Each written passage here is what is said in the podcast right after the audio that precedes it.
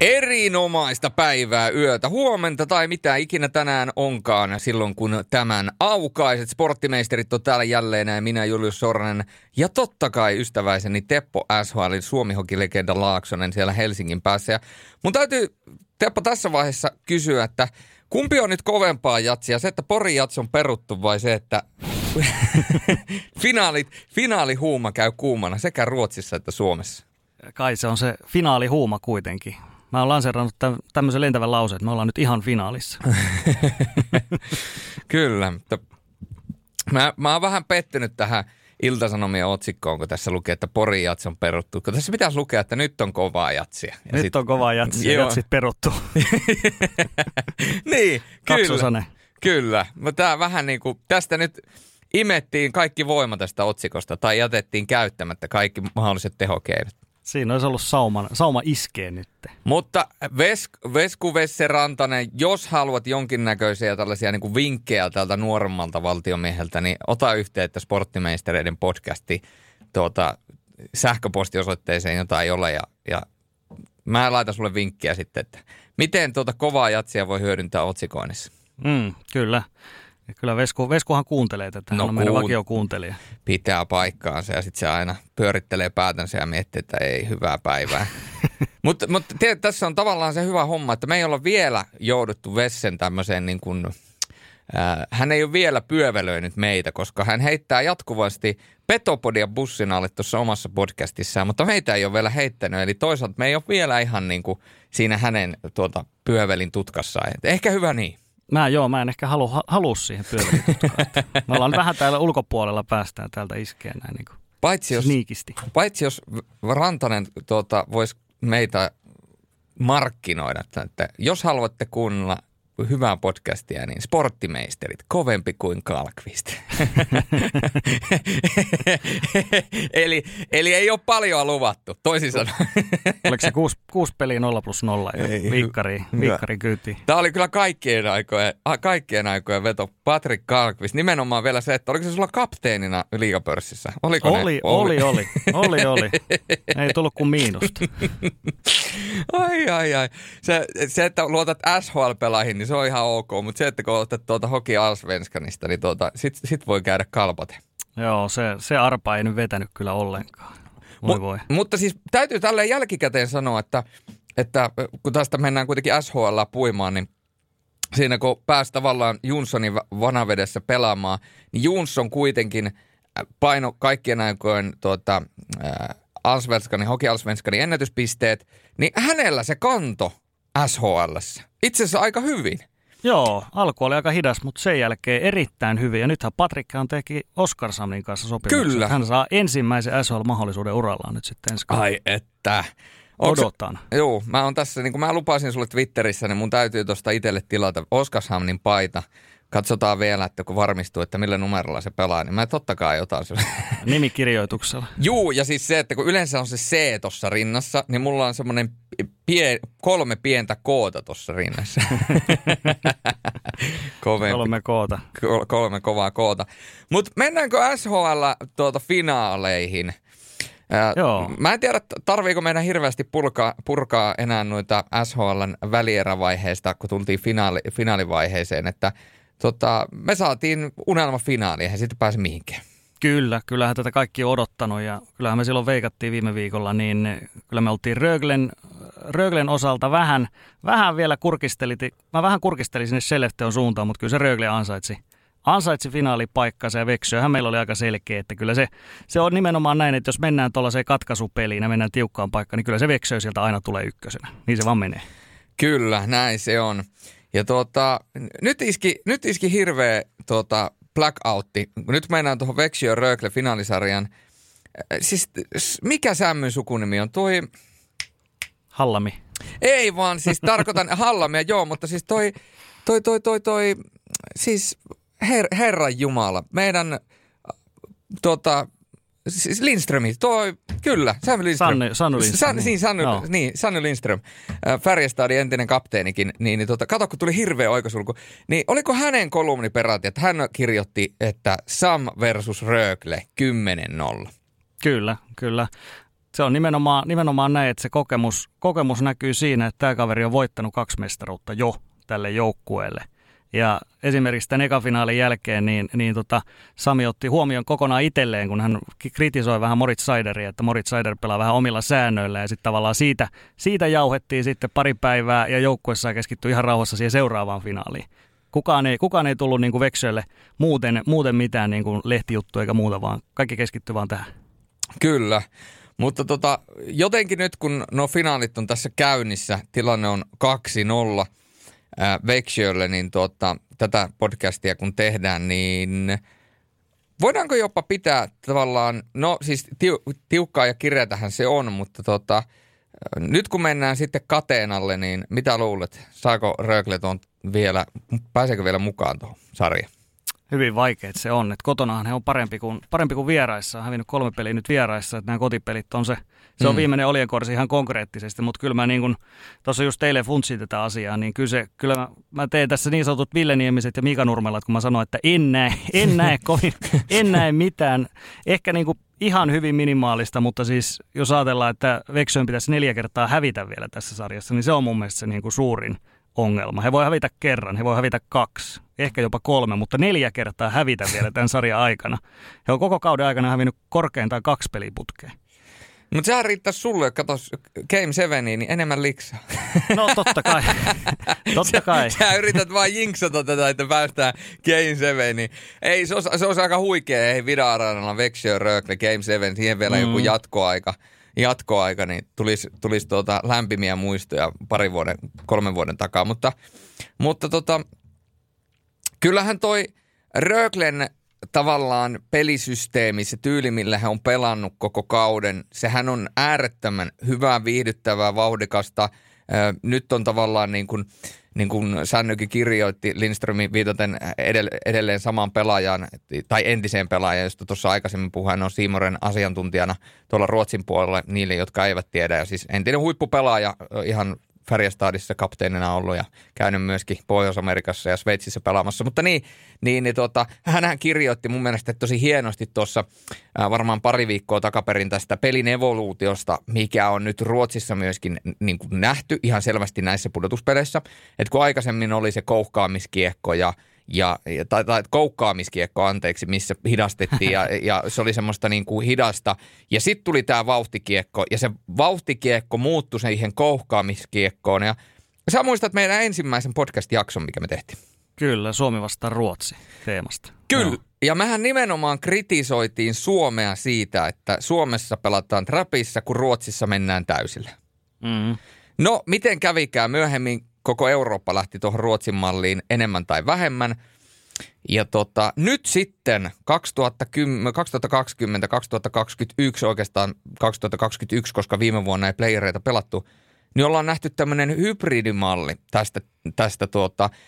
Eli ei välttämättä lähdetäkään antamaan painetta, vaan välillä kerätään energiaa, säästetään energiaa, laitetaan ikään kuin formulatermein erssilataukseen, mennään sinne keskialueelle odottamaan ja sitten hyökätään siitä vastaan, koska jos annetaan jatkuvasti painetta varsinkin otteluruuhkassa ja mitä on ollut tällä kaudella ja tietysti sitten vielä playereissa, kun tulee loukkaantumisia ja joudutaan peluttaan tosi tiiviisti, niin kun sä meet koko ajan täysillä päälle, niin kaikilla pelaajilla ei ole enää energiaa sen jälkeen hyökätä, kun ne saa kiekon. Ne on käyttänyt kaiken energiaa siihen karvaamiseen. Sitten kun ne saa kiekon, niin ainahan sanotaan, että sulla on energiaa, kun sä saat kiekon. Niin ei välttämättä ole ollut. Niin ollaan nähty paremmaksi se, että aina välillä otetaan sitä vauhtia pois. Eli ollaan ikään kuin siinä jossain välimaastossa, kultaisella keskitiellä. Ja mun mielestä niin kuin Röglen osalta se on nyt vaipumassa vähän liikaa siihen odotteluun. Et nyt niin kuin täytyisi ottaa enemmän aloitteita käsiin ja haastaa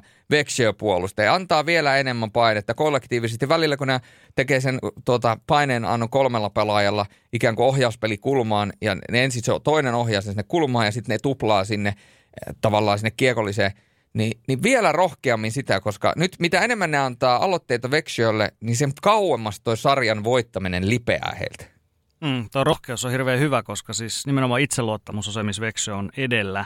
Ja siis Rögle ei osaa pelaa samalla tavalla niin kuin Växjöitä vastaan. Et Örebro pelasi hienoa ilmatokiekkoa tuossa välierä-sarjassa. He imi niin kuin Växjöltä kaiken hapen tavallaan siitä ympäriltä, mutta Rögle ei osaa oikein pelata sillä tavalla. Et he on jotenkin, tuntuu, että siellä on vähän semmoinen mopojonne, se on vähän liian innokas, että pitää vähän kaasua ruveta vääntelemään siellä, kun pitäisi ottaa ihan iisisti välillä, niin Rögle ei osaa pelata sillä tavalla. Niin. Jotenkin se on, ehkä se on just se kypsymättömyys tavallaan vielä, että he on niin fiiliksissä siitä ylipäätään, että täällä ollaan jo finaaleissa ja halutaan niin kuin hirveästi näyttää kaikille, halutaan näyttää coachille ja niin poispäin, mutta siis Växjön ei tarvitse todistella mitään. He pelaa vaan omalla tyylillä. Se on ihan totta ja mielenkiintoista on nyt nähdä, millä tavoin Abbotti tuon oman porukkansa kasaa noihin kahteen seuraavaan peliin, tai varsinkin seuraavaan peliin, koska se seuraava peli on, no klassisesti voisi sanoa, että se on melkeinpä pakkovoitto, koska nyt jos se toi sarja menee 3-0, niin mehän tiedetään SHL-historiasta, että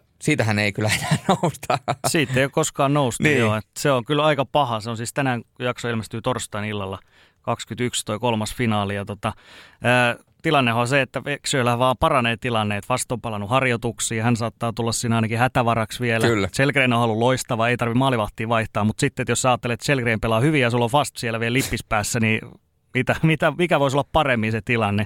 Ja sitten he on pelannut 6 pakilla nyt 5 peliä, siis ihan älytön kuorma nämä Hemanaktelit ja Nessenit ja tämmöiset, jotka on pelannut juuri ollenkaan aikaisemmin. Ja nyt tulee Meilart mukaan tähän 3. finaaliin, että sekin vaan paranee tästä. Kyllä.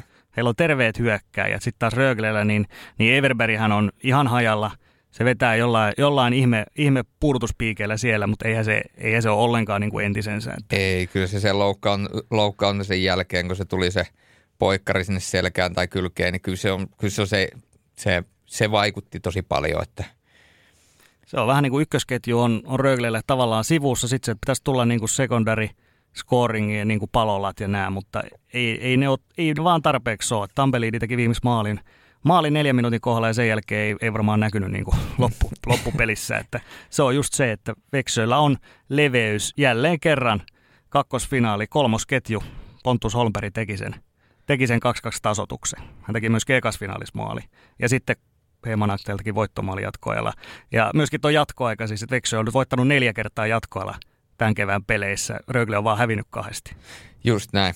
Mutta se kertoo taas siitä, että siellä on se kokemus ja siis kaikki arvostus menee Cam Abbottille ja totta kai myöskin velipoika Chrisille siitä, että mitä työtä he ovat tehneet Röglessä ja millä tavoin he ovat saaneet tuon Röglen pelaamaan, se tapa millä se joukko on kasattu ja siellä on niin kuin huikeita pelimiehiä, sellaisia niin kuin, joista tullaan niin kuin vuosien päästä vielä kuulemaan ja muistelemaan, että muistatko, kun tämä pelasi silloin SHL:ssä ja muistatko tämä oli silloin ja muistatko tämän kauden ja sitä ja tätä ja tuota. Ja tietysti varmasti Moritz Seider on semmoinen pelaaja, jolla niin kuin on tuolla myöskin Twitterissä moni kirjoitettu auringonvarma tulevaisuus NHL:ssä, niin kypsää pelaamista hän on esittänyt parhaimmillaan näissä pudotuspeleissä, niin kyllä tämä niinku valmentajien taisto, Hallan vastaan Abbotti, eihän tämä, ei ole reilut jaot. Ei, mutta siis jos puhutaan hyvästä pelaamisesta, niin kyllähän Cam Abbott osaa niinku valmistaa oman joukkueensa hyvään peliin. Mutta sitten kun puhutaan oikeasti absoluuttisesti voittamisesta, niin ei tuossa sarjassa kyllä hirvittävän montaa kaveria ole penkin takana, jolla olisi siitä samanlainen CV kuin mitä on Sam Hallamilla. Vielä kun ottaa huomioon, minkälaisesta kuilusta se on nostanut tuon joukkojen takaisin tohon tilaan, missä se nyt on. Kyllä. Tulee vähän jopa kaikuja siitä, kun mietitään, miten huonosti TPS:kin oli tässä vielä, vaikka viime kaudella. Niin todella niin kun aika alhaalta on tultu nyt finaaleihin saakka ja kohta ollaan niin kun mestaruuttakin lähellä. No me liigaan paneudutaan sitten myöhemmin, mutta joo. Raimo Helminen, köyhän miehen Sam Hallam. Kyllä hän on. Hän on vähän saman tyylinen siinä mielessä, että Hallamhan ei tee myöskään itsestä hirveästi niin kuin numeroa, vaan pikemminkin hän ottaa muilta sitä painetta pois. Ja ei niin kuin varasta showta, mutta hän pystyy muilta ottaa sitä painetta pois just sillä, että no me tehdään nämä omaa tekemistä ja näin. Mutta onhan toi siis, sinälläänhän nuo pelit on ollut tasaisin noin pari ensimmäistä, mutta se on just näin, että jos ekas finaalissa viimeisellä kympillä teet voittomaali ja sitten toisessa jatkoajalla, niin ei se ole sattumaa ikinä. Ei se ole ikinä sattumaa. Et kyllä se on nimenomaan se toisteisuus, se on sieltä koko kauden ollut siellä ja Rögle niin kuin yrittää parhaansa, mutta ei vaan riitä. Ja niin kuin sanoit tuossa, niin vaikka on ollut tasasta, niin kuin muistetaan Tapparan parhaimpina vuosina, niin se legendaarinen sanonta, että maalin tappioasemalta Tapparaa vastaan on todella pitkä matka maalin voittoon. Että se maalin kahden tekeminen nimenomaan, niin se on monesti aika pitkä matka ja se on Röglellä. Ja tuosta Hallamista täytyy vielä sanoa se, että kun pelaajistolta on tullut sellaista viestiä, että Hallam on niin kuin siitä erikoinen valmentaja, että hänen ei tarvitse korostaa sitä omaa valmentajuuttaan millään. Hänellä on niin käsittämätön tietotaito ja ymmärrys jääkiekosta, että se luo sen auktoriteetin, se hänen ymmärtäminen. Ja mun mielestä se on niin kuin jotenkin, no kyllähän nyt kaikki tietää, että Sam Hallamkin välillä huutaa, jos on katsonut yhtään peliä SHL ja näkee Sam Hallamin siellä, niin kyllä saattaa välillä vähän hänelläkin alkaa naama punertamaan. Mutta siis se, että jos on semmoinen niin kuin tavallaan johtamistyyli perustuu siihen omaan ainoastaan tietotaitoon ja ymmärryksen siitä, että mitä täällä tapahtuu ja mitä täällä pitäisi tapahtua ja pelaajat ostaa sen, niin sehän on kaikista parasta, koska se on aitoa ja se on sitä, että niin kun luotetaan ja uskotaan siihen, eikä niin, että vaan sen takia, että se huutaa siinä pääpunaisena, niin nyt vähän energiaa ja sitten pelataan. Ja se toimii tietysti tähän nykynuorisoon myöskin erittäin hyvin tollainen valmennustyyli. Kyllä, se on sama kuin Helmisen kanssa. Että kyllä niin kuin ulkopuolelta sieltä oli helppo huudella, että ei Helminen tulee, mutta niin kuin pelaajat on ostanut alusta saakka tuon Helmisen ja se toimii erittäin hyvin. Että harmi hänen kannalta, että toi homma nyt ei siellä jatku, mutta SHL-finaaleista, jos vielä niputetaan, niin kyllä se on toi kolmas finaali tänään torstaina Ängelholmissa, se on se Röglen viimeinen sauma. Jos se hävitään kolmannen pelin, niin meillä on kuule lauantai-mestaruusjuhlat. Se on silleen neljäs finaali. No se on aika lähellä ja aina on se mahdollisuus, että siinä katkaisupelissä, kun se on 3-0, niin siinä voi tolla joukkueella, tolla Växjöllä, niin kyllä mä uskon, että siellä voi tapahtua se yksi pieni notkahdus, mutta viimeistään sitten, niin kun tulee se finaali kotona. Just näin. Että kyllä se niin kuin aika nopeasti on sen jälkeen ohi toi sarja. Mutta hienoja tarinoita ja nyt tietysti ne, jotka toivoo, että toi sarja jatkuu, niin nyt sopii toivoa myöskin, että Etelä-Ruotsin toinen ylpeys niin vielä vetää itsensä viimeisen kerran tikkiin tuohon seuraavaan peliin ja ottaa siitä voiton kotiin, koska sitten alkaa menemään vähän turhan vaikeaksi. Ja niin kuin sanoit, Teppo tuossa aikaisemmin totesit sen karun tosiasian, että Game 7 historiassa, mikä on alkanut sieltä 2000-luvun alusta Ruotsissa, niin kertaakaan yksikään joukkue ei ole onnistunut nousemaan sieltä voittoon. Pari kertaahan siellä on niitä että on noussut tasapeliin ja sitten Game 7 hävinnyt ja tällaisia, mutta siihen voittoon asti ei ole kukaan koskaan noussut. Toki kerta se on ensimmäinenkin, mutta se kertoo vain, että aika epätodennäköistä. Näin se on. Ruotsissa on toinen mielenkiintoinen finaalisarja, mitä nyt on 3 otteeseen siirretty, mikä pitäisi sunnuntaina jatkuu kanssa. Eli Hockeyallsvenskan finaalisarja pelataan myöskin suorasta noususta, niin se on kyllä niin kuin todella mielenkiintoinen. Eli se on tämmöinen niin kuin jääkiekon selviytyjät, voidaan sanoa, koska niin kuin tiedetään, siellä on molemmat joukkueet ollut aika pahasti koronakourissa ja sen takia sitä on vielä jouduttu siirtämään nyt sunnuntaille, että vasta jatketaan. Eli sunnuntai 3. finaali, maanantai 4. ja niin edespäin. Ja tiistaina varmasti pelataan vielä tuo 5. finaali, koska voitot on 1-1, mutta toi on kyllä hyvin mielenkiintoista, että pelataan siis sarjanoususta, niin se on aika niin kuin mielenkiintoinen asetelma, jos jompikumpi joutuu antamaan tasotusta tässä, että siellä on niin kuin pelaajia vielä puolikuntoisena. Joo, ja siis mä tuossa Tepolle jo sanoinkin ennen kuin me alettiin nauhoittaa tätä meidän podcastia, että ton sarjan, että siitä pystyy sanomaan yhtään mitään. Siis kyllähän me voidaan katsoa, mitä on tapahtunut ennen tuota koronaa ja mitä tällä kaudella on tapahtunut. Mutta ihan absoluuttisesti, kun ei tiedä, missä kunnossa pelaajat ja muut, niin vasta sen 3. finaalin jälkeen me oikeasti tiedetään, mihin toi sarja on lähdössä. Ja muistakaa, miten se game 2 päättyi. Se oli 7-0. Miettikääpä. Tämä nyt on vaan, tämähän on teoria vaan, ja tämähän ei perustu yhtään mihinkään niin kuin tietoon, tämähän on pelkkää spekulaatiota, mutta onko sattumaa, että ton jälkeen tuli se koronarypäs 7-0, niin olisiko siellä ollut jo hiukan keskenkuntoista kaveria liikkeellä? Todennäköisesti se on siellä itänyt, koska se on se itämisaika ja se nimenomaan tuntui tässä, niin jokainen voi miettiä, että mikä se on sitten, jos tuohon sunnuntaipeliin lähdetään ja siellä puolet on niin kuin ihan täydessä tikissä. Nyt ei Björklöven sarastui ensin, niin heillä on ollut pidempi toipumisaika. Timrå on nyt se, jolla on niin kuin kova kiire tässä. Ja vielä niin kuin Timrå on erityisestä pyynnöstä nimenomaan vielä siirrettiin nyt muutamalla päivällä tuonne sunnuntaille, mutta silti siinä on Björklövenillä on se pieni etu. Niin, ja siis se Björklöven oli nimenomaan se, joka otti turpaa 7-0, eli se, joka sairastui ensimmäisenä. Ja siinä pelissä ne laukaukset oli jotain 40-20 tai jotain, siis olisiko ollut 39, 19, 18, jotain tällaista. Eli sehän oli ihan täys ylikävely, niin tavallaan se, että jos sen tavallaan sairastumisen vaikutus on iso, niin sitten jos tämä kääntyykin päälaelle, tämä tilanne, että Timrå on ihan, tiedätkö, väsynyt ja Björklöven tulee sinne tuoreempana, niin sittenhän tämä kääntyy niinku päälaelleen ja joo, on se hurja kyllä. Mä siis toivon että toi menis sinne ihan päätyyn 7 asti, koska siis toi SHL pitää olla rehellinen, niin mä en tällä hetkellä näe, että SHL menee niin kuin vitoseen, ehkä tällä hetkellä vitonen olisi se maksimi, kutonen, niin kuin en oikein siihenkään jaksa uskoa, mutta toi HA, se voi mennä 7 oikeasti.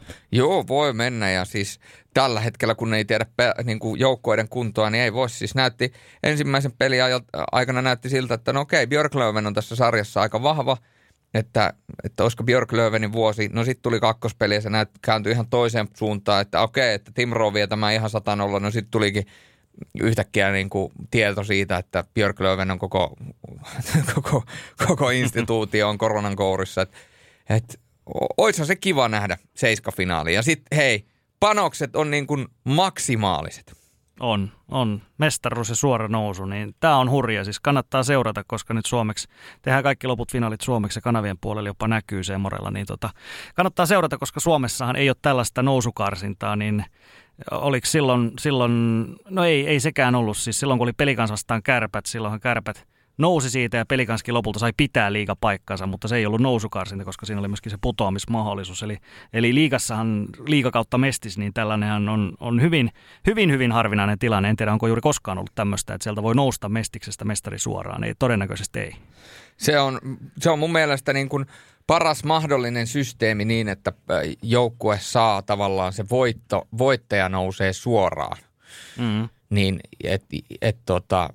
toki siinä on aina se karsin, kyllä siinä, niinku, siinä on omat juttunsa tavallaan, että ne karsinnat pelataan, mutta tavallaan se, että niin kun toinen tipahtaa suoraan ja toinen nousee suoraan, niin se on tavallaan niin kun siihen omaan sarjaan nähden niin kun absoluuttisen oikein, koska toinen tulee kuitenkin mestismiehistöllä ja toinen liikamiehistöllä sinne putoamisvaiheeseen tai tässä tapauksessa Allsvenskan ja SHL, niin kyllä siinä aina resurssierot on kuitenkin, niin tavallaan tämä minimoi niitä. Plus, että se putoamistaistelu käydään kahden tässä tapauksessa SHL-joukkojen väliin.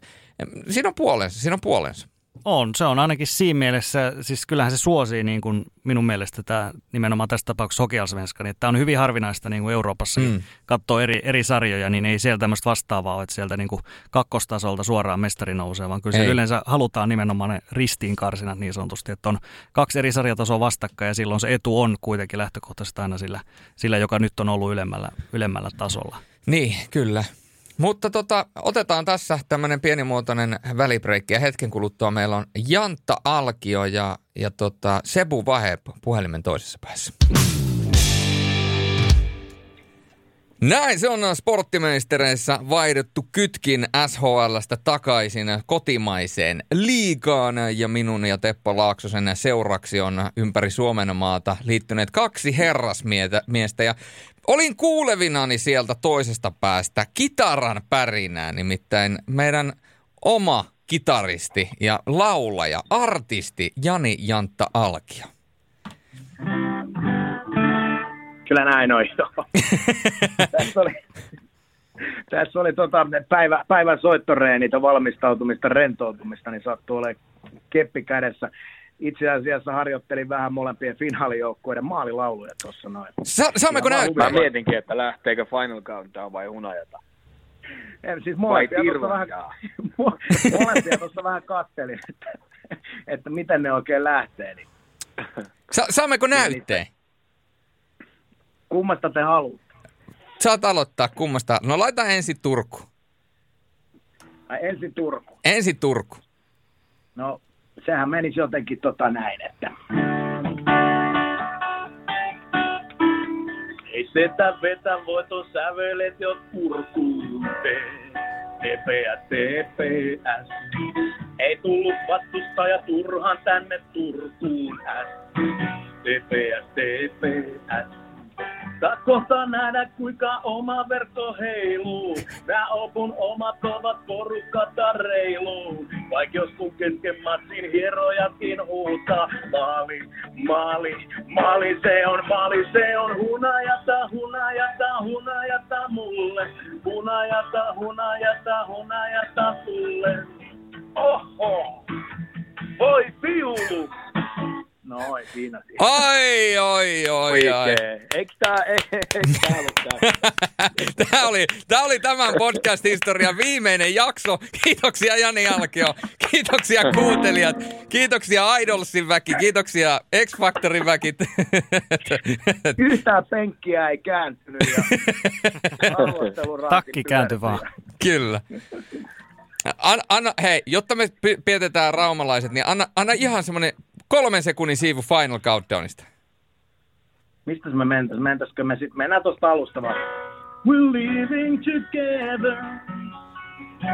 That's really farewell. And maybe we'll come back to earth you can tell. Siellä se kertti olisi kyllä aika kova. It's the final countdown. The final countdown. Tuohon pitäisi saada joku synää ja soittaa vähän koskettimia. Oli se kova, no niin. Eikö sulla Torjonen, sulla on musiikillisia lahjoja? Niin? Mut joo, kyllä mä oon rumpali. Niin, kysyttiin, että onko sulla lahjoja? Se oli se kysymys. Niin. Ja sitten editoitte nämä lopullisesta versiosta pois ja mennään asiaan. Joo, kyllä mennään asiaan. Mutta Jantta on viritetty finaaleihin, sen huomaa. Sen huomaa. Ja sitten pidemmittä puheitta esitellään myöskin illan toinen tai päivän toinen vieras. Sebastian Vahe, millaisella näytteellä sä tulet nyt sisään? Nyt on kyllä ton jälkeen ihan sama mitä tekee, löysällä tullaan joka tapauksessa sisään.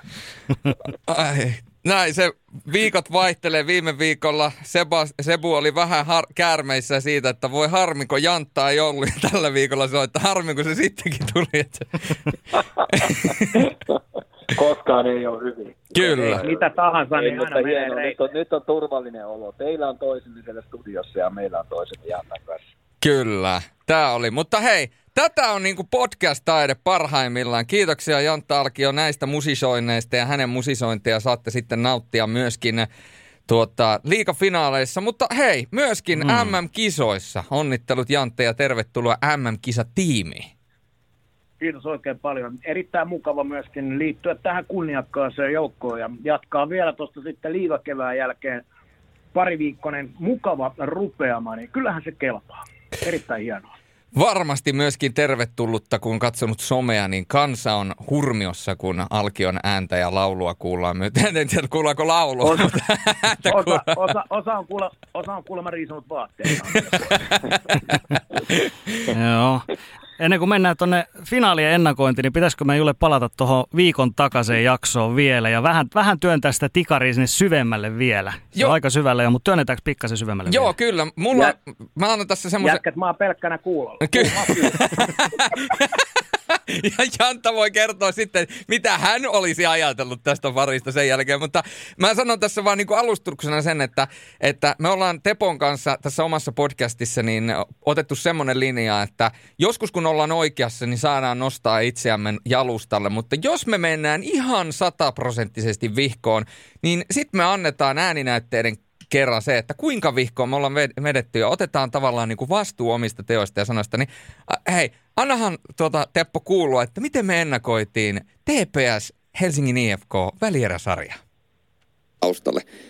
Mutta meidän täytyy tuosta jompikumpi lyödä jollain otteluvoitto tyylillä jatkoon. Paras viidestä mennään. Me oltiin kaikki samaa mieltä, että Helsingin IFK menee jatkoon, vai oliko Teppo eri mieltä? Ei, kyllä se 3-1 menee varmaankin.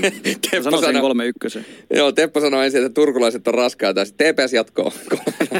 Mä hyvittelen vähän aiemmin sanomaani. Kyllä. IFK:n jatkoon 3-1. Sebu, onko vasta-argumenttia?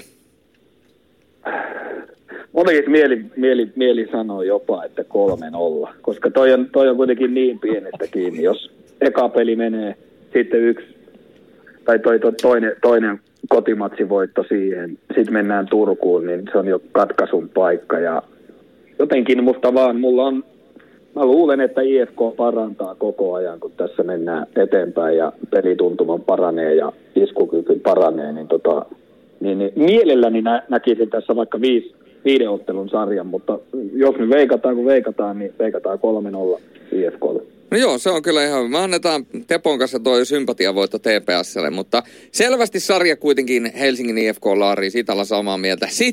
Niin, näinhän siinä kävi vai mitä? Monta kertaa te olette soittanut niitä onnistuneita.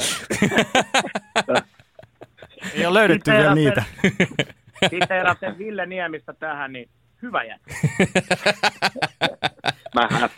Mä häpeän, no kyllä. En näe mitään syytä, millä TPS menisi jatkoon. Miten se TPS nyt meni jatkoon? Kertokaa meille. Mun täytyy sanoa eka, että mua suoraan sanoen niin kun ottaa päähän toi, koska miksi te ette soittanut puolivälierää ennakkoon, missä kysyitte, että mikä joukkue yllättää? Mä sanoin silloin, että Tepsi voi mennä vaikka päätyy asti. Aivan! Olisi pitänyt luottaa tähän intuitioon, mutta siis missä vaiheessa se kääntyy? mä en tiedä. Mä oon sanonut jo runkosarjan lopulta asti, että tuossa Tepsi sai jotain, mutta sitten kuitenkin mä luotin sen puolivälieräsarjan perusteella siihen niin kuin tuossa sanoin, että IFK parantaa vielä pari pykälää. Ja sitten taas Tepsi ei ihan vakuuttanut kuitenkaan siinä puolivälieräsarjassa, niin mulla kääntyi kuppinurin, mutta turha selitellä, kun löysät on housussa, niin se on turha siinä aineessa. Se on näin, mutta jos ajatellaan asialla on aina se toinen kääntöpuoli, niin kyllähän yleisessä keskustelussa, sehän nyt oli ihan karu faktaa, että kyllähän yleisessä keskustelussa enemmän porukka luotti siihen, että IFK tuosta jatkoon menee kuin TPS. Eli tavallaan se, että kyllähän se yleinen trendi oli kuitenkin IFK:n puolella, mutta täytyy sanoa kyllä, että TPS yllätti mut sillä tavallaan sitkeydellä ja tavalla, millä ne loppujen lopuksi meni tuosta jatkoon. Meni ihan huikeilla ja niin kuin ne niin kuin tietyt jutut, mitä puolivälierissä yksilötasollakin ihan, että Kestner ei ihan puolivälierissä teki jonkun maalin siellä, mutta aika paljon oli myös pelin ulkopuolella ja sama Isakov.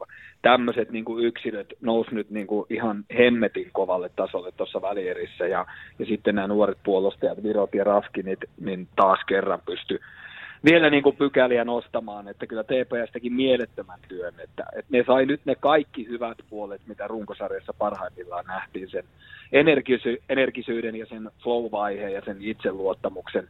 Ne sai nyt ne kaikki samaan aikaan toimimaan noissa 3 vikapelissä, varsinkin noi Turun pelit ja sitten vielä Rämön tarina maalilla on aivan oma juttunsa, että ihan huikaiseva tuolta voi sanoa höntsäjäiltä nyt sitten torjumaan TPS-finaalijoukkueeksi, niin onhan toi on uskomaton tarina. Ja näköjään TPS aina kerran 10 vuodessa onnistuu puskista tulla ja yllättää kaikki. Että mahtavaa, että TPS on finaalissa perinneseura, suurseura.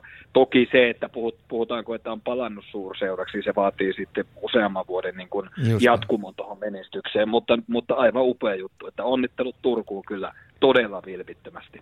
Mites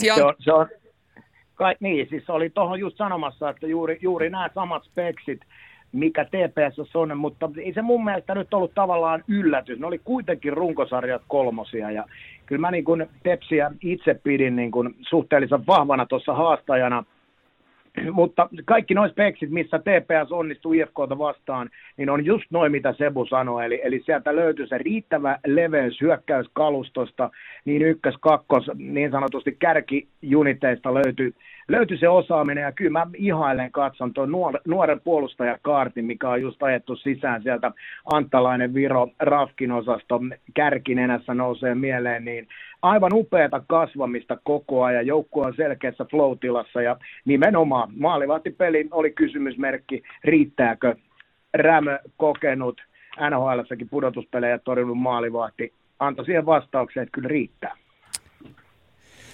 Ja tietysti aika dramaattinen loppu vielä tuohon sarjaan, kun ottaa huomioon, että harva näki voittomaalin livenä, tai ainakaan näki sen juuri sillä hetkellä, kun se tapahtui. Niin sanotaanko näin, että mystiikkaa oli myöskin tuossa sarjan lopussa ihan kertaheitolla. Joo. Raipen vaatimattomuutta, että ei tehdä tästä nyt numeroa.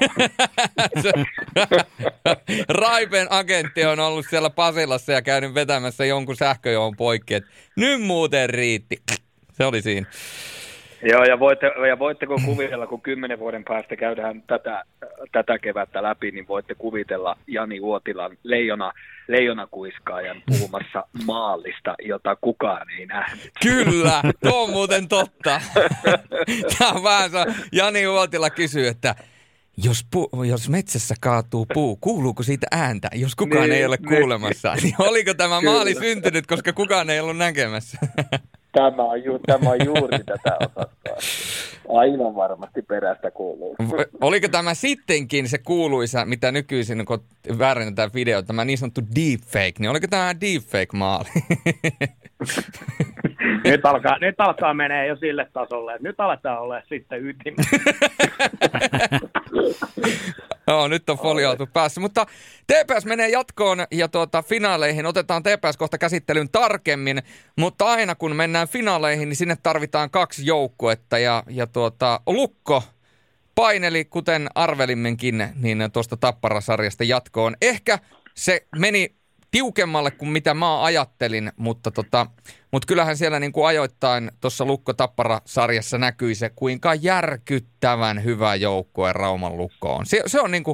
Se on jääkiekkojoukkue isolla jillä tällä hetkellä. Mutta nyt kun me tämä tiedettiin, niin kuten Törmänen sanoisi, niin miksei nyt soiteta nauhoja, miksei nyt katsota videoita? Se on totta. Totta. No mutta me voidaan sanoa, että Lukko pistettiin yksimielisesti jatkoon. Joo, ei siinä kai epäselvyyttä nyt kuitenkaan ollut, vaikka tietenkin ratkaiseva, mistä Lukko meni 3-1 voittoon, Hakametsän kamppailu, totta kai. Puheitahan siitä nyt saatiin aikaiseksi, se on ihan selvä, ja maalien tarkistukset, hylkäämisineen, kaikkineen tämmöisiin, niin tulihan siitä spekulaatiota, mutta kyllä se kuitenkin se fakta on se, että kyllä Lukko tuossa kuitenkin oli kuitenkin askeleen parempi. Ei ehkä niin selvää ollut, mutta toisaalta tiedettiin se Tapparan kuitenkin sellainen kulttuurimme rutiini siinä, niin se pystyy haastamaan, mutta tuossa tilanteessa vaan se ero oli just nimenomaan toi, mitä saatiin ottelusarjassakin, ja mun mielestä ihan täysin oikein tietysti edelleen Lukko on tällä hetkellä ennakkosuosikki.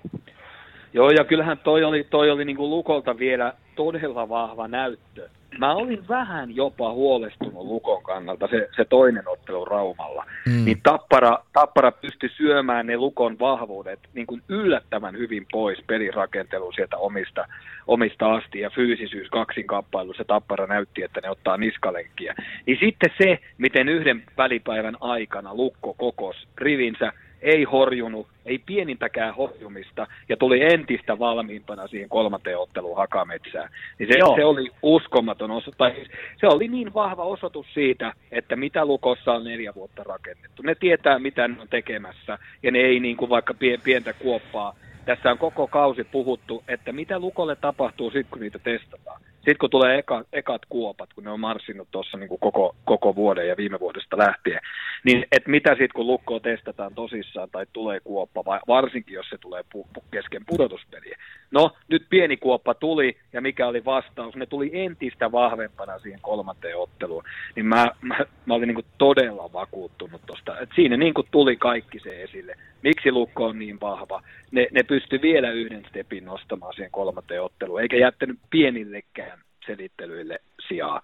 Se oli todellinen hauvis kyllä Raumalta. Joo, ja sitten vielä se, että Lassi Lehtisen tilastoja ja tavallaan maalivahtiosastoa hehkutettiin runkosarjassa ihan aiheesta. No nyt pudotuspeleissä torjuntamäärät on ollut vähäisiä.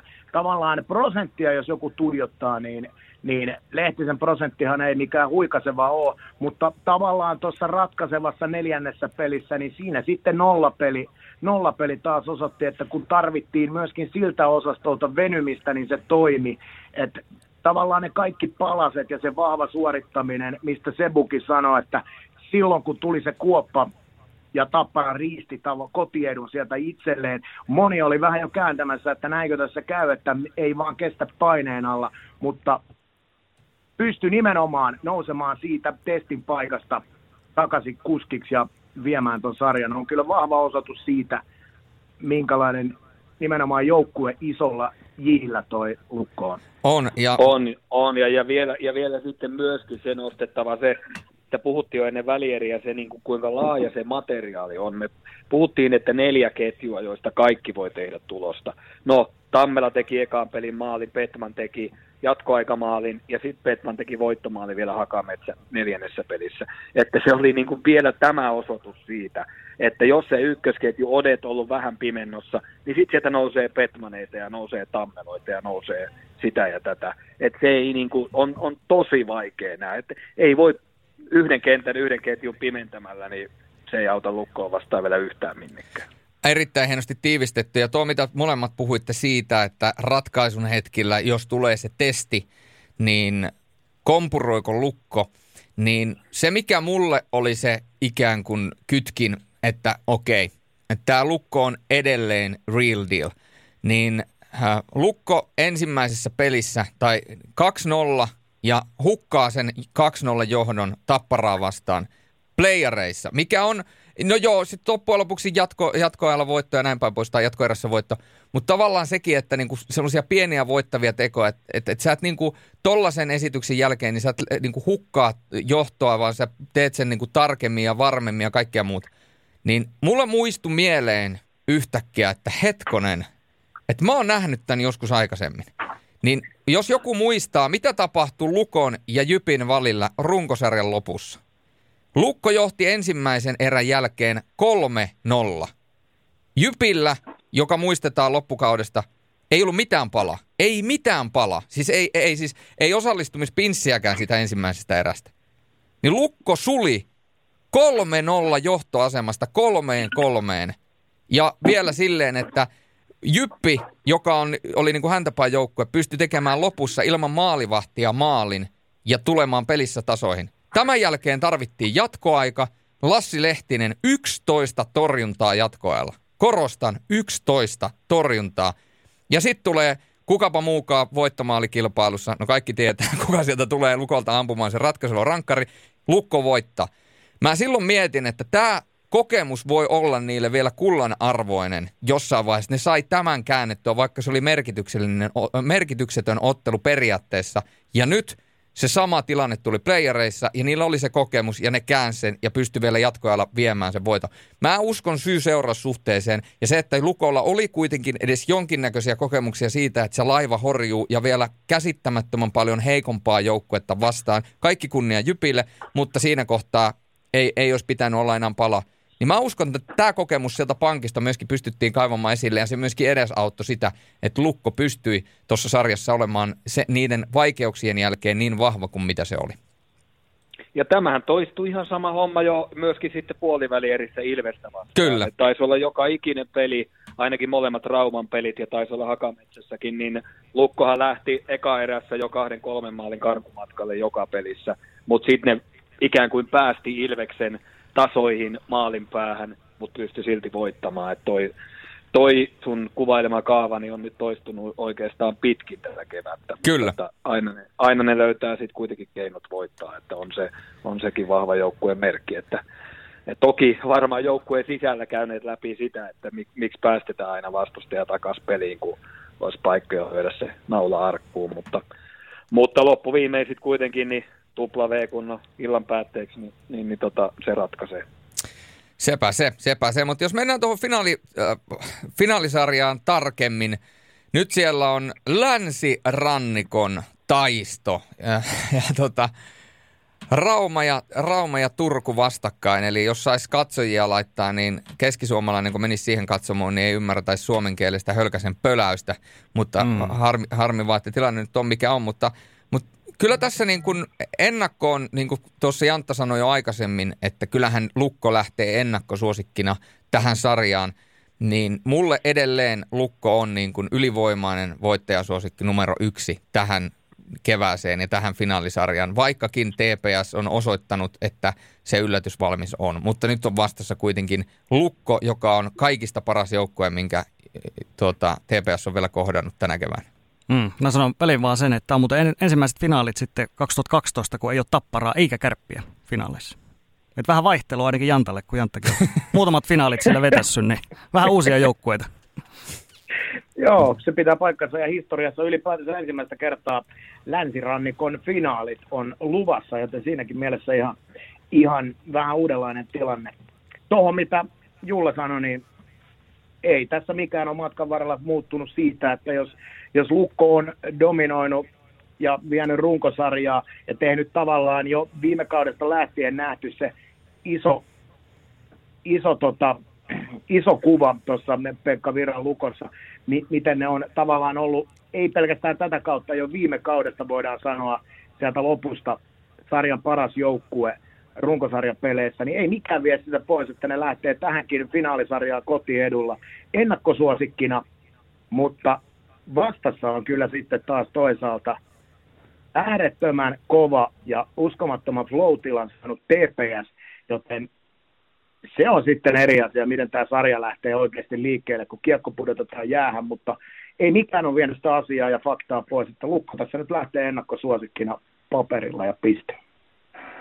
Joo, kyllä se näin on, eikä siitä mitenkään ympäri eikä ämpäri pääse, vaikka kuinka yrittäisi perustella, mutta vaikea on perustella, miksi TPS olisi ennakkosuosikki, mutta just toi sitten, että TPS on niin monta kertaa kasvanut, niin monta kertaa venynyt, niin monta kertaa yllättänyt tämän kauden aikana ihan sieltä niin kuin syksystä lähdettäessä, että siinä mielessä niin Tepsiä ei voi enää, toi välierän viimeinen osoitus siitä, että ei voi kyllä laskea mistään pois, mutta että sitten taas toisaalta mä uskon, että Lukolla on nyt energiaa vapautunut aika paljon, koska Lukollehan, niin kuin Jantta tuossa sanoi, niin ne on yli vuoden ajan jo dominoinut tätä liigaa. Ja niille kovin painepaikka oli toi puolivälierä ja sen jälkeen välierä. Nyt ne pystyi ne hoitamaan välierässä vielä tämä ikuinen tapparapeikko pois harteilta, niin varmasti on vapautunut joukkue. Mä luulen, että niin kun, totta kai Lukolle se mestaruus on se ainoa, joka kelpaa. Mutta jo tämä finaalipaikka on kuitenkin se, että nyt ainakin tällainen niin kuin katastrofi on vältetty, ja nyt mä luulen, että ne pääsee aika vapaasti kuitenkin ja rennolla mielellä tuohon finaaleihin iskemään, kun vielä saivat tuon Tapparan tuosta taitettua, ja sama, että niin kuin sama totta kai Tepsillä, että niitä nyt on mitään muuta kuin voitettavaa tässä kohtaa, että siinä mielessä mä odotan, että voi tulla aika hyvät energiset finaalit, koska kumpikin joukkue voi antaa vaan urku auki niin kuin tässä kohtaa mennä, että huikeat finaalit luvassa. Jantta, oliko vielä jotain? Ei mulla oikeastaan tähän tosiaan niin kuin isompaa lisättävää ole. Kyllä mä odotan kanssa, että missään nimessä, vaikka niin kuin paperilla katsotaan, niin mä en laske TPS. Ne on saanut sen flow-tilan, niin kuin mä sanoin. Ne on tullut upea ja koko ajan tavallaan kasvanut ton myötä. Ne tietää myös tämän mahdollisuuden, niin mä odotan kanssa aivan äärettömän huikeita finaalisarjaa. Ja on ihan helvetin pettynyt, jos tämä ei mene maksimimäärin, eli 5 finaaliin. Eli odotusarvot on 5 finaalissa. Se olisi tietysti varmasti niin kuin tälle kansakunnalle, joka on tässä viimeisen vuoden aikana kokenut aikamoista ravisuttamista, niin varmaan semmoinen niin kuin kliimaksi liigafinaalit ja vielä tollainen historiallinen finaali. Ja sitten kun muistetaan Rauman Luko-historia ja siellä on edellistä finaalipaikasta alkaa olemaan jo parikymmentä vuotta aikaa, niin ei käytös kyllä riitäkään. Niin... Mitä? 33 vuotta, niin 88, kyllä. No katsokko, aika rientää näin paljon. Mä tituleerasin itsensä 20-vuotiaaksi. Hyvä laskuoppi. Mutta siis se, että et kyllähän tässä niin kuin tietyllä tavalla kaksi sellaista erilaista tarinaa myöskin kohtaa toisensa. Ja sitten tavallaan niin kuin muukalaislegioona, jolta ei odotettu hirveästi mitään. Ja sitten taas vastaavasti entinen niin kuin suuruus, joka on niin kuin ollut suuri pitkään, mutta kuitenkaan voittamatta mitään. Niin kyllähän tässä niin kuin herkulliset asetelmat on narratiivienkin kautta hakea vastakkainasettelua tähän tilanteeseen. On tarinoita. Ja justiin niin. Vieläkin niin kuin isommassa kaavassa se, että tässähän nämä joukkueet tulee täysin vastakkaisesta tilanteesta. Eli Lukko on rakentanut 4 vuotta tätä. Pekka Virran johtaja Virran Dream Team 4 vuotta tätä. Siellä on pelaaja Koivistoinen 6. kausi ja niin edelleen. Paljon pelaajaa Liedestä ja Sevästä ja muita, jotka on kulkenut pitkän matkan tuossa. Eli pitkä projekti, 4 vuoden projekti ja vastassa voi sanoa tämmöinen 1 kauden rykäsy. Että niin kuin loppukesästä, alkusyksystä koottu joukkue, valmentajaa myöten 1 vuoden sopimuksia todella paljon, on ekakertalaisia liigassa ja muuta. Eli tässä on niin kuin erittäin mielenkiintoinen myöskin tämä osoitus siitä, että kun aina puhutaan projekteista ja että vaatii 2 vuotta, vaatii 3 vuotta, montako vuotta vaatii, että joukkue voi mennä finaaliin tai menestyä. No, TPS on osoittanut, että 1 kausi voi riittää, kun kaikki menee nappiin tällä tavalla. Tämä on niin tosi, tosi jännä ja mun mielestä niin hyvä, että osoitus siitä, että monenlaisilla strategioilla voi finaaliin asti yltää. Joo, se on totta ja tietysti tämä myöskin luo uskoa niihin erilaisiin tarinoihin ja vieläkö joku päivä, kaunis päivä tämä meidän kotoinen liiga olisi sellainen, missä on myöskin siellä toisessa päässä armotonta taistelua, niin tässä alkaa jälleen kerran kehkeytymään uudenlaista vipinää tämän sarjan ympärille, mutta jos me nyt lähdetään vielä ottamaan tarkempi ennakointi tuohon finaalisarjaan ja eritoten siihen, että te ette halua veikata, mitä siinä päättyy tai miten se päättyy, niin mä käännän sen niin päin, koska mä voin sanoa, mä sanon tässä statementtä, että Lukko voittaa tämän sarjan 3-1, mutta se, että mihin te uskotte, että tämä sarja ratkeaa. Tämä on mun mielestä, niin kuin, miltä kantilta te olette lähtenyt niin kuin rakentamaan tätä, koska johonkin tämä ratkeaa, niin mihin te uskotte itse, että tämä sarja lähtee rakentumaan? Jantta. No, kyllä mä lähden ensimmäisenä aina kun lähdetään pelaamaan, niin mä nostan sen maalivahtipelaamisen esiin, eli sieltä tulee isot ratkaisut, kummalla sieltä löytyy se viimeinen muuri, ja totta kai mä toivon, että siellä nyt ei ainakaan kukaan sula, mutta tavallaan, että kuka on se kovempi teräsmies vielä kahdesta kovasta, joka pystyy ne ratkaisevat, voittavat torjunat ottamaan, niin se on se numero uno. Sitten mä peräänkuulutan aina näissä kevään peleissä sitä, että me tiedetään, että noilta kärkikentiltä pitää saada onnistumisia, ne me tiedetään, mutta kummalta löytyy sieltä alempaa niitä ratkaisevia tekijöitä, niin kuin näissäkin peleissä on tullut esiin. Molemmilla niitä on pudotuspelimatkan varrella ollut.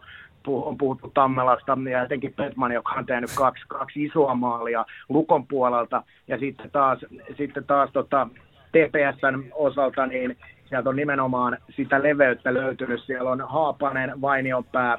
Tämä osasto on myöskin pelannut erinomaisesti, joten tavallaan sitä mä katson, että niistä alemmista kentistä kummalta löytyy jotain uusia ratkaisijoita, kun tiedetään, että kyllähän kärkimiehet pidetään tiukasti kiinni. Ja sitten erikoistilanteet, ei kai sitä nyt voi nuijaa näissä niin kuin sen selkeämmin, että erikoistilannepelaaminen näyttelee aina näissä isoa rooli. Niin siinä on mulle semmoiset 3 prinsiippiä kohtaa, mistä ne erot finaalisarjassa löytyy. Sebu. No, Jantta hyvin luetteli kyllä, noistahan se tulee ja ehkä sitten jos ajattelee henkisellä puolella, niin kyllä se TPS iskun paikka on toi eka viikonloppu, pelataan perjantai ja lauantai Raumalla, niin niistä eka peli, siitä ryöstö ja se niin kuin flow vielä kovemmaksi, mitä se tällä hetkellä on, niin ne pystyisi niin kuin tavallaan samassa älyttömässä hurmoksessa niin kuin jatkaan eteenpäin. Et se eka peli on siinä mielessä mun mielestä aika ratkaiseva tuossa, vaikka välierissä IFK TPS sillä ei lopulta ollut ratkaisevaa tekijää, koska IFK voitti sen ekan, mutta että jos Lukko pystyy ton eka pelin perjantaina omilla vahvuuksillaan ja suhteellisen vakaasti hoitamaan, niin sitten mä uskon kyllä, että kokonaisuutena toi sarja pysyy sitten Lukon hanskassa. Mutta jos TPS pystyy siinä eka pelissä tavalla tai toisella horjuttamaan, ottamaan voiton, niin niin sit toi voi moneen suuntaan kääntyä toi sarja, että tavallaan se henkinen asetelma tuossa niin vielä yhtä, mutta Jantan niin kuin suusta tuli kyllä totta kai noin ratkaisevat tekijät noin muutoin, että molemmathan pelaa pelillisesti semmoista lätkää, mitä on siisti katsoa. Niin kuin kaikki osallistuu ja kovasti luistellaan eikä liikaa varmistella ja on luovuutta ja on taitoa ja jalkanopeutta molemmilla joukkueilla, että viihdyttävät finaalit niin kuin pelillisesti uskon, että tulee. Mutta että kyllä mä jotenkin näen, että tämä on niin poikkeusvuosi, poikkeuskausi kaikilta osin. Sitten tulee tämä Viron haamumaali niin sanotusti vielä tähän, että mitä tässä vielä nähdään, niin jollain lailla mä luulen, että tämän vuoden tarinaan kuuluu se, että tässä finaalisarjassa nähdään yllätys. Mm-hmm. Oho! Mutta.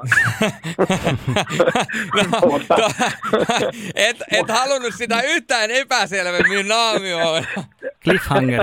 Mutta voisit jälkeenpäin sanoa, että tätä mä tarkoitin. Joo. Ja, mutta toi oli nimenomaan just pelimiehen. No se voi sit olla ihan mikä vaan tää yllätys. Mutta toi oli niin pelimiehen ratkaisu, että jotenkin näyttää siltä vähän, että herra Vahebis on vähän poliitikon vika. Ei pojat pelaa syksyllä ja miehet keväällä. Kyllä. Se on totta. Ja kun kerran on heittänyt sen mökkitikan, se tikkataulu ohi siihen melkein ikkunaan, niin nyt on sitten siirrytty 7 metriä lähemmäs, jotta varmasti ollaan lähempänä totuutta. Just näin. Juu. Kolmella voitolla pelataan, eli perjantaina aloitetaan heti. Huomenna Lukko TPS Raumalla, sitten lauantaina uudestaan Raumalla, sitten ainakin maanantaina vielä. Mennään Turkuhalliin ensi viikon tiistaina. Turkuhallissa tarvittaisiin 4. finaali ja sitten ensi viikon torstai, sitten vielä mennään Raumalle 5. Jos tarvii, niin Seemore näyttää, Jantta selostaa pelit, niin Jantta, sulla on kovia kommentaattoreiden siellä, niin sanos mulle, kuka on sun suosikki? Onko se Vallin, Saravo, Kapanen, Lehkonen vai Kivi? Kuka on sun all time favorite? Helppo pistit. Eli siis nyt kun mä sanon jotain, niin mulla on tuossa tiimistä loppukevääksi 1 kaveri ja loput ihan. Loput poistaa sut ryhmästä. Mä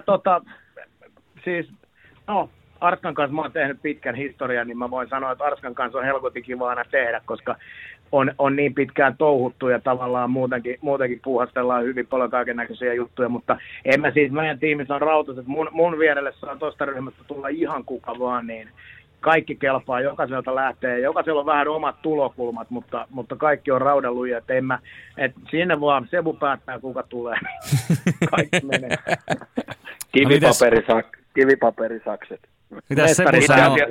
Itse asiassa finaaleissa on kaikki asiantuntijat kertaalleen, vai olikohan Lasse 5 peliä? Joo, eli Lasse taitaa olla ainoa, joka on tuolla studiolla, mutta muuten niin antaa vierellä käy vuorollaan jokainen tuon finaalisarjan aikana, siis toki olet, jos menisi 5 matsiin, niin mutta että siinä kyllä monipuolista, ja niin kuin Jantta sanoi, niin erilaisia persoonia on kaikkia, myöskin tuommoinen niin kuin selostamossa toimiminen niin on jokaisella vähän niin kuin omanlaisensa, mikä on pelkästään rikkaus. Niin, samasta puusta ei ole kukaan veistetty, että siinä on tosiaan niin kuin, no jokainen katsoja, jotka Simon lähetyksiä katsoo ja tietää, että kaikilla on ne omat ja miten siinä selostama, koska se on hyvin erilainen paikka tulla siihen asiantuntijaksi, niin se on ihan, ja se on helkutin hyvä, että jokaisella on jotain omaa ja jokaisella on oma tyyli ja toinen puhuu enemmän, toinen vähemmän ja se on, kaikki on fine, kaikki on hyvä. Ja se, mikä täytyy tähän väliin sanoa, mistä mä oon niin kuin todella ylpeä tuosta meidän selostustiimistä, tietysti on saanut herrojen kanssa myöskin itse tehdä töitä, on se, että ei ole sellaisia kommentaattoreita, joilta tulee ikään kuin nollapuhetta, koska joskus on törmännyt vuosien saatossa kommentaattoreihin, joilta tulee nollapuhetta sen takia, että he pelkää sanoa, antaa kritiikkiä, koska että jos joku suuttuu tai pahoittaa mielensä, kun se heidän tehtävä nimenomaan on sanoa, että mikä siellä on vikana, kuka tekee väärin, miksi tekee väärin ja tarpeen tulee ruoskaheilu ja kaikki noi pystyy sen tekemään. Ja se mun mielestä on se iso lisäarvo sille katsojalle, koska jos se sanoo, että no hei, toi entinen huippupelaaja tai valmentaja, niin se sanoo, että toi pelaat on ihan päin prinkkala, niin miksi se pelaa, niin se antaa sille paljon enemmän kuin se, että heitetään hokiklisettä 2,5 tuntia siellä. Et se on mun mielestä ton niinku tiimin vahvuus. Ja se on se asiantuntijan tehtävä nimenomaan niin kuin noin, että eihän se, niin kuin mä ymmärrän, että keväisin kannattajilla, ja se on hemmetin hienoa, että kannattajat ihmiset on tunteella mukana, ja keväisin se aina korostuu, jolloin keväisin niin kuin yksikin asiantuntija tai selostajan kommentti saattaa mennä niin kuin yksittäisen kannattajan ihon alle, jos oma joukkue pelaa huonosti, ja sitten asiantuntija vaikkapa studiossa toteaa sen, että toi oli huonosti pelattu, ja minkä takia ja muuta, niin se ei tarkoita, että tämä asiantuntija tai selostaja olisi sitä joukkuetta vastaan, vaan siinä tilanteessa, esimerkiksi Pelikans TPS oli hyvä esimerkki tuossa puolivälierissä, niin TPS aloitti tämä yksi Lahden peli, nyt en muista, se oli se, jonka Pelikans lopulta voitti, kolmas peli, kun se nyt oli, joo, niin neljäs peli. Niin TPS aloitti erittäin vahvasti 1,5 erää. Janttahan oli siellä selostamassa. Niin se oli niinku Pelikansin, tai siis TPSn dominointia se pelin alku. Ja TPS johti. Mutta sitten yhtäkkiä tuli musta hetki Tepsille, huippuhetki Pelsuille. Oliko 10 minuuttia 3 maalia vai mitä siinä tuli? Joo, siellähän toi Hannes Björninen. Joo. Totta kai silloin asiantuntijan ja selostajan tehtävä on hehkuttaa, jos puolet pelistä on mennyt Tepsin kehumiseen, kun ne on pelannut hyvin. Mutta sitten Pelikans tulee ja iskee se 10-minuuttisen, niin totta kai silloin suitsutetaan Pelikansia. Ja vastaavasti todetaan, kritisoidaan myös, että Tepsillä ei ole mennyt tämä nyt putkeen. Mutta näinhän se pitää tehdä. Ei se voi koko ajan olla molempien. Niin kun, ei kumpikin joukkue voi pelata yhtä aikaa hyvin, mutta monesti, niin kuin sanotaan, jääkiekko on momentum-peli, niin silloin kun toisella joukkueella on se momentum, niin silloin se yleensä on vahvemmin siinä pelin päällä, ja silloinhan se täytyy myös todeta. Ja siinä ei ole kyse siitä, että joku asiantuntija niin kuin symppaisi toista tai ei tykkäisi toisesta joukkueesta. Mm. Sano Sebu sä nyt vielä, että kuka on ihanin hosti, onko Teemu Suvi vai Tuomas sun henkilökohtainen favoriitti ja lenkilapsi? Tämä on niin helppo. Teppo heittelee nyt kyllä aika kovia tähän. Ihanin hosti. Tai sit sä voit kehua kaikkia vaan. On mahtava tiimi, ja mun mielestä on niin loistavaa, että kaikki kolme on tosi erilaisia. Että Nyholmilla on se oma niin todella vankka lajitietämys ja ekspertiisi, ja Niikolla puolestaan todella vankka kokemus esiintymisestä, ja totta kai lajitietous myös äärimmäisen vahva. Ja sitten on Supersuvi Puukangas, joka on sitten taas tuo sen oman energian ja omanlaisensa kulmat siihen, ja pystyy sitten myöskin asiantuntijoilta välillä niin kuin tuomaan erilaisia pointteja esille, koska niin kuin saattaa olla niin kuin eri kulma kuin vaikkapa jollain, sanotaan, hieman kokeneemmalla kiekkotoimittajalla. Toki Suvikin alkaa nyt olla jo tuossa niin vakiokalustoa useamman vuoden osalta, että mutta silleen niin kuin tiedätte, mitä tarkoitan, että tosi erityyppisiä kolme hostia, että kaikki viimeisen päälle huippuammattilaisia ja mahtavia työkavereita. Onko Teppo, jos on vähän aikaa, niin käydäänkö tuottajat läpi vielä? Joo, niin. Ja sä oot, Teppo, kysynyt, että kuka on Sepu sun lempiselostaja? Aivan. Sun tämän kauden flopit ja topit selostamossa. Ihan sana on vapaa.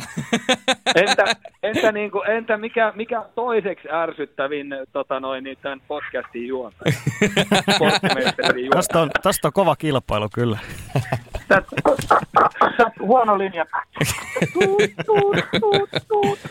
Joo, ei siis, jos tähän podcastiin tulee vieraaksi, niin luulee, että pääsee helpolla, niin ei ole kotiläksyjä tehnyt.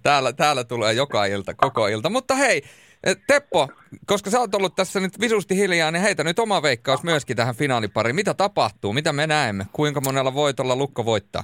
Kyllä, mä oon Rauman Lukko vereen ja henkeen tässä tapauksessa, koska ensinnäkin Marko Leppänen on seurannut pitkään Lukkoa. Mä oon Marko Leppäsen kaveri, niin mä kannatan sen takia jo pelkästään Lukkoa, mutta joo, kyllä se Lukon tarina on niin hemmetin hieno, ja sitten tietysti te kaikki tiedätte, niin Risto Leino. Mä haluaisin antaa Lukko selostajalle myöskin Risto Leinolle tämän, koska hän kuitenkin on erittäin kokenut kaveri jo hommassa, niin kyllä Rauman Lukolle menee 3-1. Kova statement. Mähän en voi enää muuttaa tätä, ja siis munhan on hyvä tavallaan tämä statementoida, että mä oon ollut Lukon kelkassa tämän koko kevään, nyt kun vielä TPS sattuu vastaan, koska tämähän on mulle unelmatilanne, koska nyt kun mä veikkaan Lukon voittoa TPS:stä ja tavallaan en kannata, mutta siis sanon, että Lukko voittaa, niin ei voi kukaan enää sanoa, että mä oon tuossa TPS-fanikelkassa. Kun passissa lukee Turku ja on TPS-fanipaitoja kaapissa ja on nuorena kannattanut TPS-sää, Rintasta ja Nummeliinia ja Kainurmista ja kaikkea muuta, niin mä pääsen tästäkin peikosta eroon. Oli muuten upea juttu tuossa välierissä myös se, että nähtiin Pekka Virta noissa Tampereen peleissä aikalisien aikana vaihtoaitiossa, että on kyllä, on uskomaton mies kyllä, että miettikää mistä on tullut tohon ja mistä tilanteesta ja sitten palaa katsomoon ja laittaa vielä nämä happiliikset takaisin ja että niinku, ihan uskomaton ihminen kyllä taistelee. Luulen, että siinä on myös se yksi Lukon iso voimavara, toi tarina, mikä siellä on taustalla, mutta piti sanoa tuossa, kun teidän perustelut tuli, miten finaalisarjat menee, niin nyt tulee rummun pärinää. Kyllä paras perustelupalkinto. Teppo Laaksonen. Kommentilla. Mä oon Leppäsen kaveri. Joo. Eikä riitä. Terveisiin vaan Leppäsellä. Oli paras kommentti. Sillä kuittaa palkinnon. Meneekö pitkävetokupongitkin Tepolla samalla logiikalla? Katsot aina, että kuka on sun kaveri Porista. Ässät vastaa HPK, että kummasta kaupungista löytyy kaveri. Joo, sen takia mä en voita kaikena mitään. Sepä se. Ai, kyllä. Se on. Joo, journalismi. Tämä on parasta journalismia koskaan. Oh. Ai. Fiilispohjalta. No niin, hei. Mutta otetaan tähän loppuun vielä helppo kysymys. Kumpi voittaa D-liigan finaalit, Wolfsburg vai Eisbären Berlin? Ich bin ein Berliner. Onko näin? No kun kysyit, niin vastasin. Berliini on hieno kaupunki ja sillä perusteella vastasin Berliin. Niin se on mun mielestä toi on hyvä perustelu. No se menee samaan kategoriaan kuin mä oon Leppäsen kaveri. Kyllä. Hyvä, että se on Eisbären Berliin eikä se ole Eisbären piispa munkki. Niin. No nyt... Olisiko aika lyödä piuhat irti? Nyt on aika lyödä piuhat irti. Hei, Sebu ei vastannut nyt...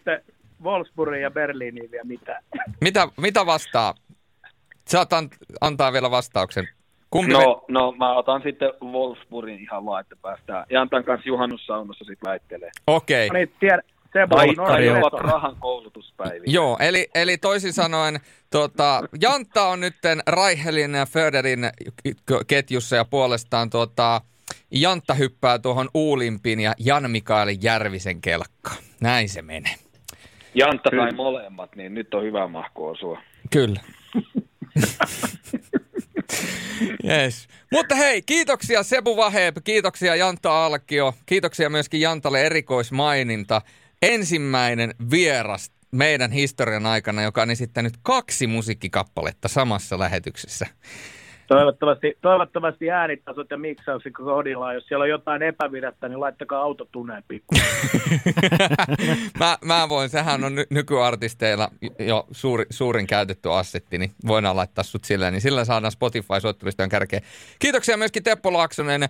Ja muistakaa muistutuksenne sanasana. Tämä tulee torstaina siis ulos, niin viikonloppuna sitten nähdään totta kai liigafinaalit siellä Jantta Puikoissa. Sen lisäksi SHL-finaaleita ja sitten alkaa vielä sunnuntaina Hockeyallsvenskanin finaaleita kaikille.